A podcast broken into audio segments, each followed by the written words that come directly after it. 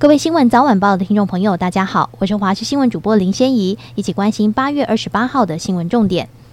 今天各地大多为多云到晴的天气，迎风面的东半部地区有不定时零星短暂阵雨，午后在南部、大台北地区及各地山区也有局部短暂雷阵雨，山区并需要注意有局部大雨发生的几率，外出应该要留意天气的变化，并携带雨具备用。气温方面，各地高温大约三十二到三十四度，其中台东地区仍可能有三十六度高温发生的几率，请注意防晒并多补充水分。第九号强烈台风苏拉昨天晚上到今天将逐渐北转后，再转西北接近。台湾、基隆北海岸东半部，包含兰屿绿岛以及恒春半岛沿海有长浪发生的几率，前往海边活动务必注意安全。另外，第十号轻度台风丹瑞未来朝日本东方海面前进，由于距离遥远，对台湾天气并没有直接影响。而在关岛北方海面的热带性低气压，未来有发展成轻度台风的趋势，需要持续观察。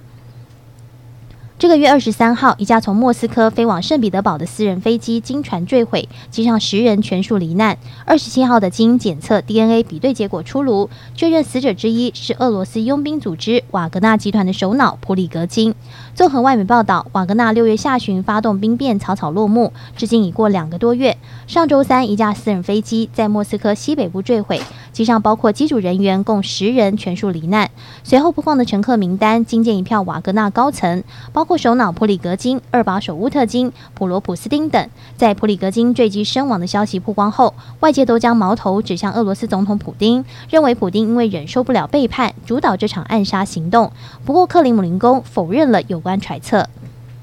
乌克兰总统泽伦斯基在 Telegram 频道分享电视访谈内容，指出他将于未来这周要求国会对战时遭到贪腐定罪的人提高刑罚，等同叛国罪看待。泽伦斯基强调，终结贪腐是击败俄罗斯的关键。他还希望借由打击贪腐，让乌克兰的伙伴支持将会耗资数十亿美元的重建工作。乌克兰为肃贪而进行一系列政府改组，包括于展开全国性稽核后，泽文斯基本月开除地区征兵中心所有主管官员。根据国际透明组织最新版的清廉印象指数，乌克兰在一百八十个国家当中排名第一百一十六。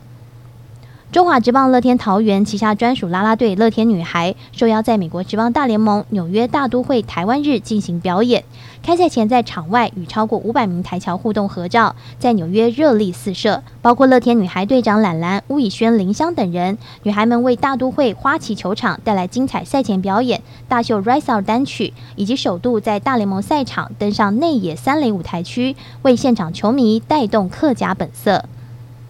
美国联邦准备理事会 （FED） 主席鲍尔提出温和的货币政策，美股四大指数二十五号全面翻红。法人表示，近期市场开始步入资讯空窗期，在筹码面与国际市场情势上的短线干扰，都让台股处于震荡大区间整理的格局。